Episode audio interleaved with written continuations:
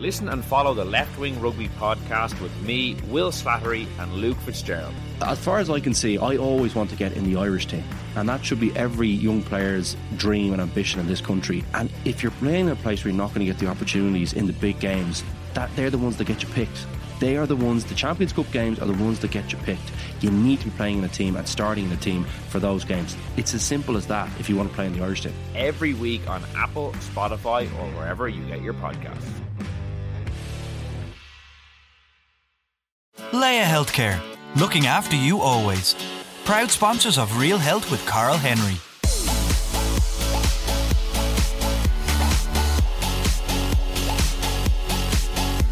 Hello, welcome to Real Health with me, Carl Henry, in association with Laya Healthcare. Folks, on this week's show, we'll be discussing all things skin health with consultant dermatologist Professor Nikki Ralph. From acne to how to protect against skin cancer, we're covering absolutely everything. As skincare is becoming more and more popular, with 54% of people in Ireland suffering with a skin issue, we're going to find out about the causes and the treatments and the most common concerns people have.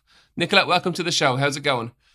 Great. Thanks for having me, Carl. This is going to be really popular, I think. It's a big topic. Uh, it's become more and more popular in terms of what people are writing about and talking about in the press. I think it's really important to have a topic like this on the podcast. Um, people are aware of it and partake in it, but what are the most common skin conditions people deal with? I know that's a really big question to open with. Yeah, no, I suppose there are so many because there are somewhere between two and a half thousand and three thousand different skin conditions uh, worldwide. But I suppose the, the commonest diseases that would affect the skin uh, worldwide would be acne, eczema, psoriasis, and skin cancer. So they would be the most um, common conditions that I would see coming into my clinic on a daily basis. Um, and you know, if you're to look back over your life, we've all suffered with you know a, touch of teenage acne. Obviously, some uh, some only minor, some more severe, uh, and we all know someone who who suffers with dermatitis or eczema, or maybe a family member who has psoriasis, or maybe someone who's had a skin cancer. So pretty much everyone knows someone who has suffered with their skin at some point.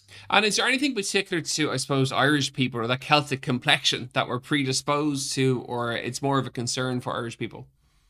Yeah, so I suppose we are high risk for skin cancer, and we also have what we call the the curse of the Celts, uh, which is rosacea. Um, so rosacea is a chronic inflammatory skin condition that normally has an adult onset. So the commonest peak is in your 30s and 40s, where you develop redness on the face, particularly the cheeks, the nose, center forehead, center chin, and you may get spots, so little red papules or little whiteheads uh, in that location too.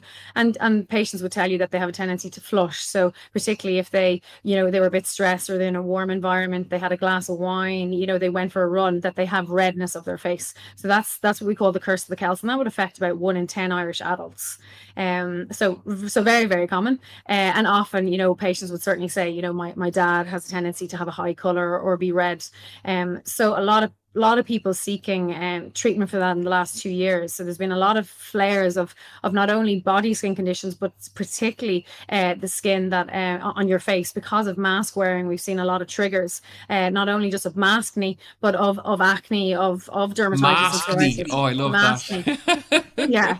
So and it's true. It's not a, a makey uppy term. Um, we we added the M in front of, of acne, but it's definitely maskne. Um, and we've seen a lot of that even in patients who didn't previously suffer with acne, uh, unfortunately, because of you know the constant use of, of masks, uh, which obviously have a very important benefit to all of us. But we've seen a lot of people presenting with the first time uh, onset of acne, having never had it before, particularly frontline workers, particularly in 2020 when you know the masks were just constant, you know, 12, 14 hour shifts and and constantly having this friction on your skin. And really, the mask created the perfect environment. You had the humidity uh, behind the mask, which is great for bacterial growth, and then you have the friction of the mask rubbing off that top layer of your skin, which is stimulating the oil glands. So it's basically the perfect microenvironment for bacteria to grow. And that's why uh, lots of people have suffered with maskne in the last two years. And let's stay with that for a sec. So if anyone listening in is suffering from that, what do they do? Uh, do you change your mask? Is there a certain type of mask? Do you, yeah, uh, you know, what's the best thing to deal with it? So there are plenty of little tips i suppose for, for those who have to wear it all the time. It doesn't really affect someone who's just going to the shop for 15 minutes as much as someone who's in it for prolonged periods of time. Um but i mean ideally you're going to have a clean mask every day. So if you're a frontline worker unfortunately you do have to wear the tighter fitting masks because they are more protective. Uh, and certainly the tighter fitting masks do create more friction on the skin. So you know if you don't if you're not a frontline worker and you don't have to wear the tight fitting one certainly silk masks or material or cotton masks are more gentle gentle on the skin. Moving up to the surgical mask is a little bit more tight fitting, and then the FFP2s or the uh, or the KN95s are the tightest fitting. So you definitely seen more more severe maskne in those with the tighter fitting masks. So if you don't have to wear them, wear wear you know a, a lighter fitting one. Change it daily. So certainly if you're going to use a surgical mask, you have to have a clean one every single day, and if you're going to use material, you have to wash it and have a clean one every day. Um, if you can avoid wearing makeup underneath them and take breaks, definitely wear avoid the makeup uh, to let your skin breathe and and absolutely have to wash your wash your face every night before bedtime. So ideally a double cleanse where you're using something like a micellar water to break up the oil that's built up over the day, the dead skin cells, the you know the SPF you might be wearing, the makeup, and then a creamy cleanser for those with more sensitive skin, or a foaming or gel cleanser for those with more oily skin. Um, so every single night and a clean pillow every single week because all of our oil and our dead skin cells builds up. So change your pillowcase as well. A clean pillow. I shot to people on Instagram about you know hoovering your mattress and stuff all the time. I actually never thought about the pillow, but you're totally right because that's where the, the, dead skin cells they're going to yeah. hang out there. They're going to live. Yeah, there. you know, eight to ten hours. You're lucky enough to get that much sleep, and, and, your skin is in contact with that pillow. So definitely clean pillowcase, uh, and don't. And for anyone who wears makeup, to don't forget to wash your makeup brushes. You know, they sit in the bottom of our makeup bag. You just throw them in day after day, covered in bacteria. So definitely wash them once a week if possible as well. There's a lot of cleaning and washing going on here at the start of this episode. Yeah. Absolutely. Talk to me about rosacea then. Eh, what caused it and what can you do to prevent it or treat it? Talk us through that. Yeah, sure. So it's multifactorial. Um, so there's a genetic predisposition position to it, as I said, about one in 10 Irish adults. So you may have a family member before you who suffer with it. Um, there's definitely an interaction between bacteria on the skin surface and a mite called Demodex. So we all have we all have millions of bacteria on our skin and we also have this mite. Uh, but funnily enough, patients who suffer with rosacea don't have millions more of this mite on their skin compared to somebody who doesn't. Uh, UV light triggers it. So the most important thing is hail, rain, or snow, wear your sunscreen 365 days a year. Um, I think a lot of Irish people unfortunately think that you know it has to be clear blue sky, 25 degrees in order to get either sun damage from a skin cancer point of view or trigger the rosacea. But when you look at the studies and the physics behind it, the only month of the year that you can't really get UV damage in Ireland is January. And then every other month there is enough UV which is coming through your window when you're driving your car.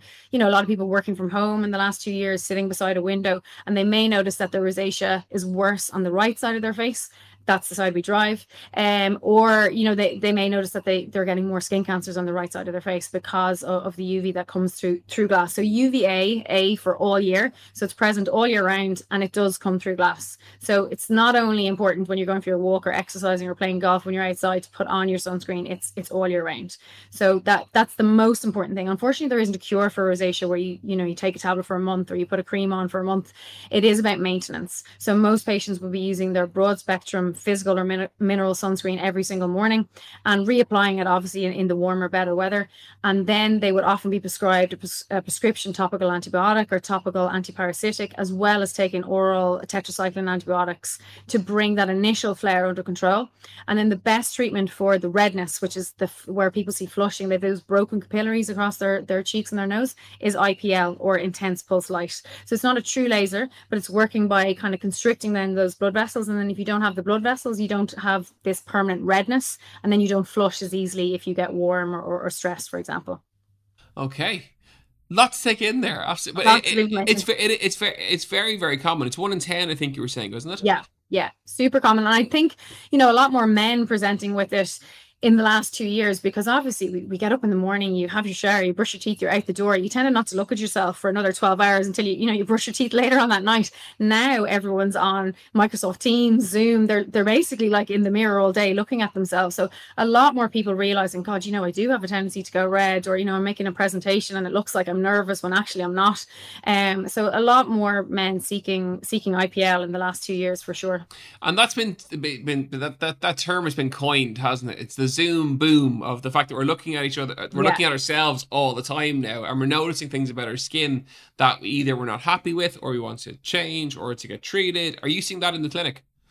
Yeah, definitely. I mean, as I said, it, it's not just, you know, we've seen a lot more flares of patients with their psoriasis and their dermatitis because unfortunately stress has a significant impact on skin conditions. So if you get particularly stressed, and I mean, the last two years have been so stressful for people that your general, uh, you know, your eczema, your psoriasis will flare. But certainly with the mask wearing, it's been particularly bad uh, uh, for people on their faces. And then, of course, when you're looking at people all day and, you know, you flare of your face, it really has a negative impact on your, your quality of life. Uh, and when, when you look at chronic skin conditions, whether it's, you know, acne in particular, if you do somebody's quality of life index, it's basically a questionnaire of seeing how much a skin condition impacts on them. It's just as significant as having diabetes or asthma or epilepsy. But yet, you know, if someone said, you know, oh, I have epilepsy, you think would have more of an impact than acne, but acne is, is just as much and a huge amount of people affected by it. Folks, you're listening to Real Health with me, Carl Henry, association with Laya Healthcare. We're chatting all things skin care. I'm particularly fascinated in this topic, and this conversation came about because I went to see uh, Nikki because I had a dodgy mole on my arm that I really wasn't happy with. It looked kind of angry, and I went to my GP and I said, "What's the crack here?" And they said, "You need to go get the things fairly lively." And I went into Nikki. So I want to take the conversation towards skin cancer now, and I suppose starting with that point, which is getting to know your body, getting to know the moles on your body, and keeping an eye on them on a regular basis because it all begins there, doesn't it? Yeah, absolutely. I mean, self surveillance is the most important thing. So, getting to know, as you said, your own skin, where your moles are. We all have moles, um, and we we start developing. We're either born with them or we develop them in childhood. So, you, we can still get new moles roughly into our late thirties, but after that, you shouldn't be developing significant number of moles. And it really ranges with, with families. Some families make hardly any moles, and then some families have a lot of moles. And some families do have a what we call a dysplastic a typical type of mole, so it may not look, look a perfect shape and color. And they're the patients who need to really check in with their GP and then potentially a dermatologist who's having someone else look at them regularly, particularly if you have a significant number. So if you've over 50 moles, you'd be at slightly higher risk of developing a skin cancer. And unfortunately for Irish people, three out of four Irish people have what we call Fitzpatrick skin type one or two, which is a, a tendency to, to burn and never tan or burn first and then tan. So we are very fair, fair skin, fair eyes, fair hair uh, and a tendency to, as I said, freckle or burn rather than tan. So most of our damage is done before the age of 20 when, you know, we, we went out, we didn't put our sunscreen on like we were told, and, and we come back in burnt and we put yogurt and everything known to man, try to cool our skin down. But sunbeds is another thing to to absolutely avoid. And even even one sunbed before the age of 35 increases your risk by 60% of developing melanoma. Uh, not to mention the other skin cancers. So the most common skin cancers are called non-melanoma skin cancers. Uh, and they the, the commonest two within that group would be basal cell carcinomas or BCC for short, or squamous cell carcinomas or SCC for for short. And there are about 13,500 cases of non melanoma skin cancer in Ireland every year, and about 1,100 melanoma skin cancers. And the National Cancer Registry in Ireland actually, unfortunately, predicts that that's going to double by 2040. So we're not out of the woods yet. Uh, so it's only going to get worse in the sense of the numbers. So it's so important that this current generation, you know, who are having young children, that they protect them from the day they're born with a style of clothing, the hats, you know, covering the nape of their neck, the UV suits, reapplying the sunscreen every two to three hours. Unfortunately, for the likes of yourself and myself, we probably had a little bit more damage than we would have liked when we were younger. We had the odd sunburn, certainly blistering sunburn puts you at a higher risk, but we can definitely protect ourselves from now on. So not going out in the sun around solar noon or midday when the, when the sun is at its highest, um, to put on your sunscreen every two hours and make sure that it's a minimum of a factor of 30 in the winter months and somewhere between 40 and 50 in the summer months. And really doing your exercise at extreme times. So earlier in the morning or later in the afternoon, but you know, coming inside when it's midday basically.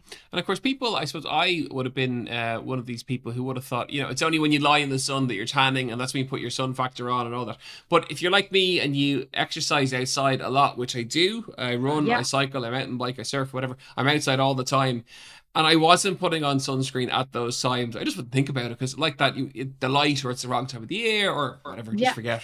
So yeah. it is important if you are active outdoors that it's yeah, crucial it's to, to, to, put the, it on the temperature. Too. You know, when you're on holidays, if you're if you're in the Mediterranean, you know you you can feel that it's 25 or 30 degrees. You're going to put your sunscreen on, uh, and most of us actually underuse sunscreen. We tend to bring that one bottle on holidays. It seems to go on everyone, and then you still bring the same bottle home. So certainly too little sunscreen, but really a shot glass, a full shot glass is what an application be for a whole body and then that should be reapplied every every two two hours or so. So if you're to think of only sunscreen as your protection it's the most expensive form of protection for your skin. Whereas seeking the shade wearing a hat covering up that's the cheapest form. Clothing is actually the cheapest but none of us really like to do that because it's not really cool to wear a wide brim hat.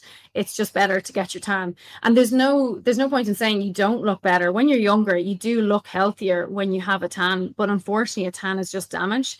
It's those cells lining up on the top layer of your skin trying to protect yourself uh, like a little army underneath. So the darker you are with your tan the more damage you've done. Uh, and it's only when we get older uh, that unfortunately our skin looks more leathery and it's tougher. And that's the the uv damage over the years. So none of us really want to look like that when we get older. But yes we're kind of willing to take the risk when we're younger. Um, but the self tan is the only way to go. So your your self tan or fake tan, certainly not a, not a real tan, and certainly not sunbeds. I won't be going the fake tan route, that's for sure. No.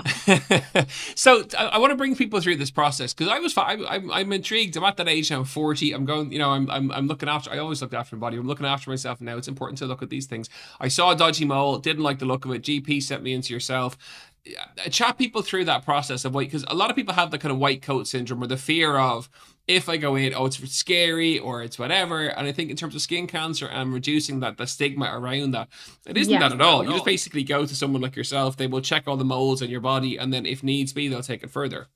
Yeah, exactly. So, I mean, you'd basically come in, we'd have a chat, kind of gauge what risks you have. Are you particularly moly person? Has there been somebody in your family who's had a skin cancer? Are you an outdoors person? Did you have sunburn as a child? Did you use sunbeds? Uh, do you go on regular sun holidays? So, I'll be gauging your kind of risk based on those questions.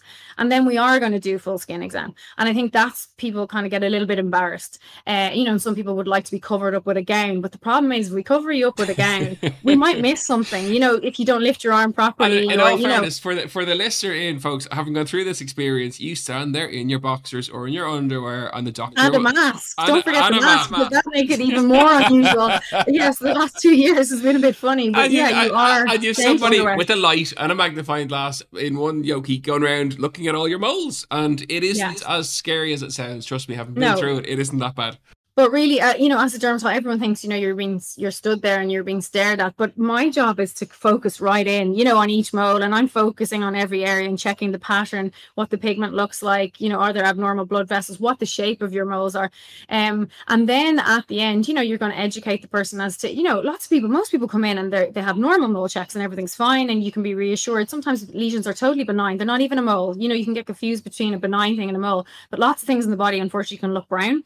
Um so you know people get something new on their skin and they think it's a mole but then you'll be educated how to look. So you're looking for the a b c d and e of how to check for changes. So a is for asymmetry b is for the border so we like a smooth border not a jagged edge. C is for the co- color so you like an overall one color not kind of pink or brown in different areas. And d is for the diameter so roughly less than six millimeters. And then e is important it's for evolution. So if somebody sees something either brand new on their body or something they've had forever but it's starting to change with the shape the size the color then absolutely go to their gp and get checked. And you know, sometimes their GP will be able to say to them straight away, absolutely fine, nothing to worry about. Or then they may be sent on to a dermatologist for, for a checkup. And there are lots of people where we take moles off because they, they're ticking boxes that they look irregular, but they can still come back benign. So even if we take a mole off and it says it's mildly changing, it's moderately changing, it's severely changing, before it ever becomes melanoma, that's still considered benign. But we may sometimes go back and do a second surgery, which is all you know done under local anaesthetic. So you're in and out in a few minutes, just to make sure that that mole never comes back and causes you any any problem in in the future. So the most important thing to say to your listeners is that majority of skin cancers are fully curable when you catch them early. So it's early de- detection that's the most important. I think we just taken this thing out of the whole the whole worry that people may have there. At least I hope we certainly have. And if you have any any uh, any, it's generally men who are scared of this this kind of stuff. If they're listening in, send the episode on to them because haven't been through it and haven't had surgery, you know, haven't had the, the mole removed and go back for the second check. I can assure you, it isn't as scary or as worrying. It's just the peace of mind of having yourself checked out, which is important. I want to I want to pull back to uh, makeup and for women who are wearing makeup in terms of how often should they top up over the course of the day? Is one factor 50 enough for the whole day? Or just chat us through that a little bit for all the women yeah. who are listening in. So, I mean, if it's in the winter months and you're in Ireland, you want, as I said, a minimum of a 30 um, every day. And that can be applied once a day in the morning before you put your sunscreen. So, I think people get confused as to which layer goes on. Is it moisturizer versus the sunscreen? The last thing between your skin and the sun's rays should be the sunscreen. So, it's moisturizer first, sunscreen and then of course you can cover your sunscreen with makeup. But therein lies the dilemma. How do you top that up without messing up your makeup? So there are certain products from different brands. Um i suppose one of my favorite would be skin better science which has a compact which is your tinted makeup and you can dab it onto the skin so you're not quite ruining your makeup look and you can put that on throughout the day. And as i said roughly every two to three hours if it's particularly sunny. Um and then another brand that has a, a really nice ultra light it's called anthelios ultra light from la Roche-Posay, you can actually spray it on over and it doesn't make all your makeup run. But yes, if you are going to be out for hours and hours and you've put your makeup on that morning and it's a really sunny day, you certainly want to be topping it up. But in an Irish winter, you should be fine just putting it on once in the morning time.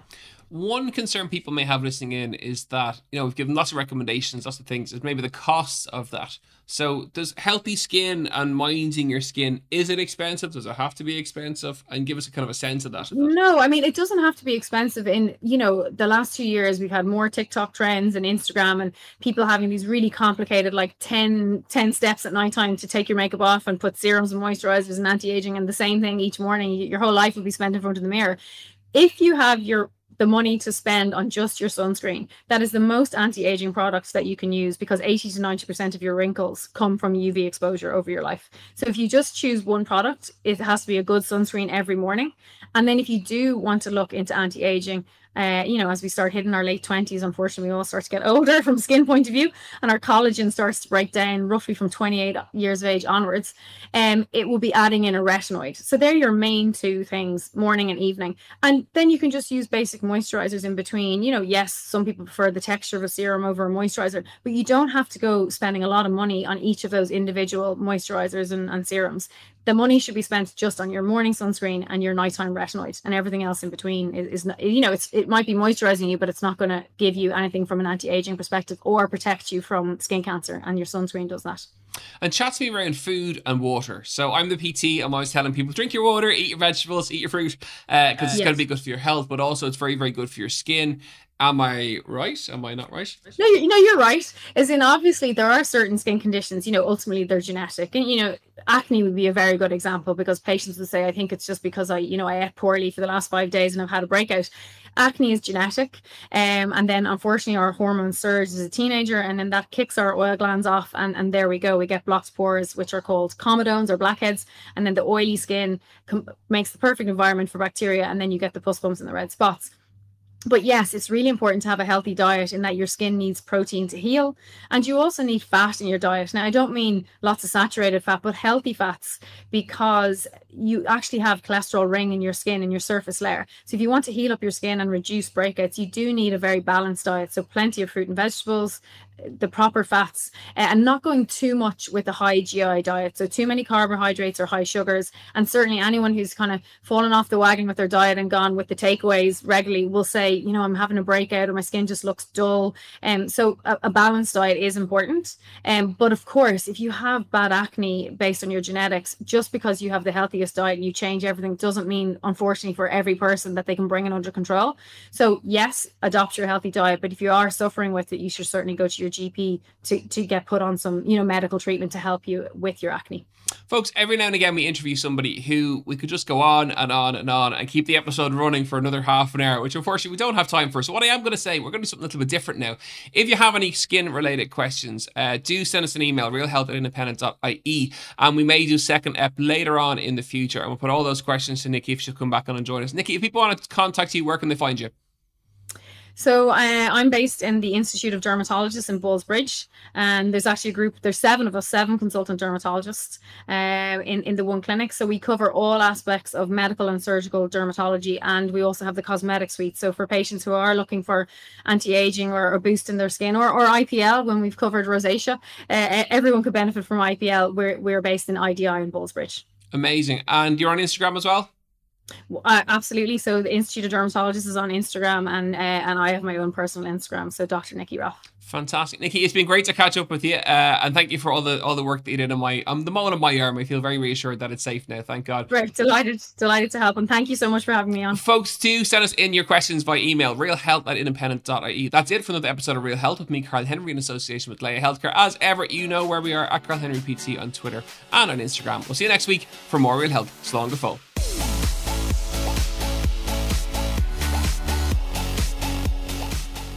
Laya Healthcare, looking after you always. Proud sponsors of Real Health with Carl Henry.